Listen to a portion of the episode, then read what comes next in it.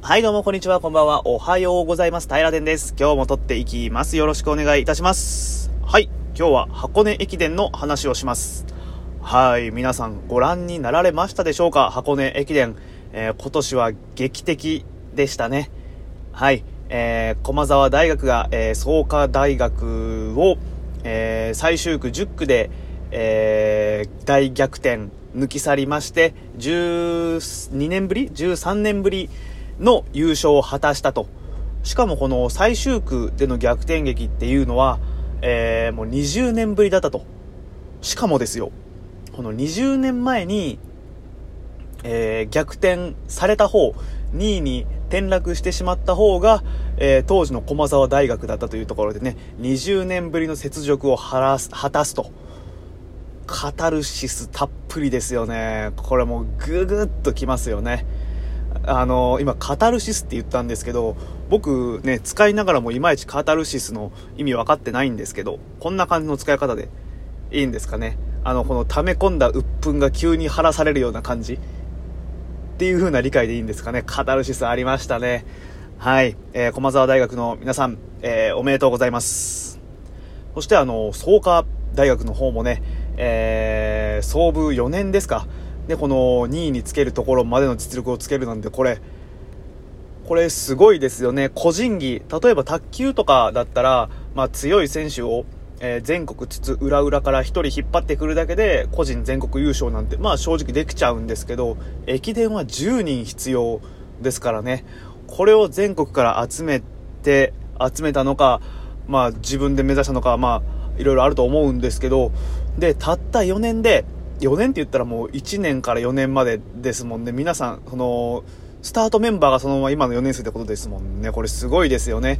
で、全国のトップレベルで戦える選手を、えー育成したっていうのは本当にすごいことだと思います。かっこいいです。はい。おめでとうございます。でね、あのーまあ、駒沢大学すげえっていうのももちろん、総合大学すげえっていうのももちろんなんですけど、まあ、駅伝の結果の話はここまでで、うん、やっぱりね、言葉で引っかかる部分があったんですよ、今回箱根駅伝。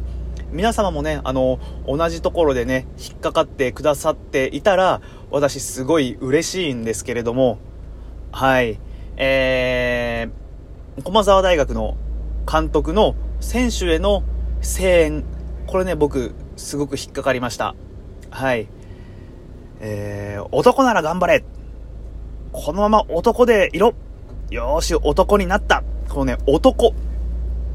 男っていうのをね、駒沢大学の監督さんは、あの好んで使われていたんですよ。男になる、男にするとかってよく聞きませんか？プロ野球選手とか野球でも誰々監督を男にしないといけないとか、えー引退する選手に対して最後誰々さんを男にしないといけないと思ってここで一発打ちましたとか、えーここで打たなきゃ男じゃないと思いましたとかで使われるあの男です。男女の男というよりはどちらかというと漢字の漢で男とされるような言い回しですね。僕ね、この男になれっていうね、男だぞっていう言い回しがね、まあ、本当に苦手なんですよ。はい。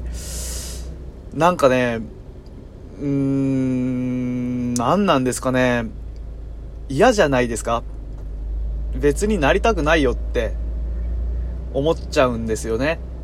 うん、なんで、まあ、今日話したいのはこの箱根駅伝からの男に、男なら頑張れっていうところの、なんでこの男ならっていうのに僕は嫌悪感を感じるんだろうっていうところをね、考えていきたいです。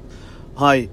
で、えーっと、まあ、まず大前提で、すでに男だよっていうね、あの、性別のところでね、もう男なんで、まあ、これすごいへりくつなんで、まず僕はね、これがよぎりました。で、このね、男っていうのは、あのーまあ、よくね、年配の方だったり、まあ、体育会系の方にね、多い表現だと思うんですけど、うーん、あたかも男になることを、こちらが望んでいるような言い回しで話が展開されているんですよね。よかったな、これでお前も男だぞって言われても、僕としては良くもないし、嬉しくもないんですよ。うん。なんで、まあ、自分は、僕がもし箱根駅伝の選手だったら、えー、走り切ってみんなと喜びを共有したいとか、自分の努力の成果を、えー、示したいっていうところに、まあ、主眼が置かれると思うんですけど、それをね、一言で男とね、まとめられるのには多分納得がいかないんですよね。うん。で、この男、うーん、どんな意味が含まれたんですかね、男って。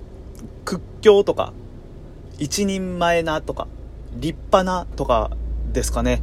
まあ、だったらもう素直にね、えー、立派なとか、そういう風に言ってもらった方が、僕としては嬉しいんですけどね。うん。そうなんですよ。この、素直にね、そう言ってくれたらいいんですよね。うん。えー、っと、うん、うん。男だぞって言われるより、お前本当に頼りになるな。ありがとう。君がヒーローだって。こう言ってくれた方が気持ちよくないですか？僕はこの方が気持ちいいですね。ヒーローだって言ってくれた方が僕は嬉しいな。うん。って感じかな。詰まるとこ僕今日ね、これ何言いたいかっていうと、えー、男ならというね、安易に使われがちな、えー、イメージを押し付けてくる男という男ならというこの言葉を奮語したいです。はい。もうね、最近ね、えー、あの、絶滅危惧種命名っていうのをね、昨日、台の中に入れたんですけど、もう絶滅奮語ですよ、これ本当に。誰か覚えてる人いるんですかね？僕、奮語もね、結構好きなんですけどね。なんで、これをね、あのー、奮語して新しい表現をはめ込めれたらなって思いました。今、ちょうど思いました。はい。なんで、この男ならは、えー、僕の中で勝手に奮語します。さようなら。で、新しい名前は、えー、皆さんと一緒に考えていきたいんで、えー、このまま生煮えのまま、あ生煮えって表現も良かったですね。はい、もう、私はもう生煮えでのお届け大好きなんで、はい、乗っからせてもらいます。えー、ふんごは、違う、男はふんごして、えー、代替え案はみんなと一緒に共有したいんで、今日はこの生煮えの状態で、えー、提供させてください。よろしくお願いします。って感じです。まあね、僕はあのヒーローだって言ってくれる方が気持ちいいんで、まあ、ヒーローでもいいです。あの、とにかくこの男っていう表現を奮語できたら、僕としては満足です。はい。共感いただけましたでしょうか？はい。でね、まああの話全然変わるんですけど、昨日ね、命名の種、命名の文章をね、あげさせてもらったんですけど、あれもう実体験なんですよ。昨日そのまま起こったことなんですけど、あのー、まあ、1000円違うな。えっ、ー、と、漫画をね、買いに行ったんですよ。一冊ね、えー、昨日発売のチェーンソーマン10巻。これね、あの、表現方法がすごく映画的っていう風にね、えー、評価されとる漫画らしいので、僕もね、あの、うまく言語化はできないんですけど、確かに、うわ、これ映画っぽいなーって思うような表現、場面がね、多々あるんで、皆さんにもぜひ読んでいただきたいんですけれども、えー、チェーンソーマンの最新刊10巻ね、発売されたんで、えー、買いに行きましたと。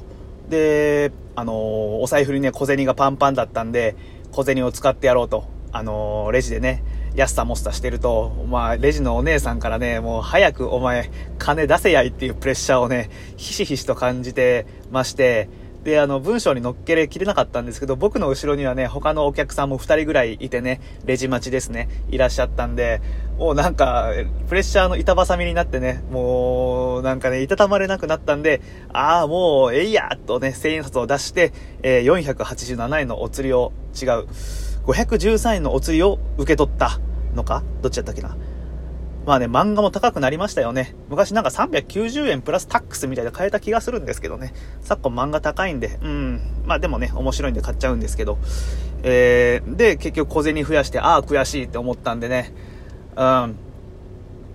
これはね、あのー、うん。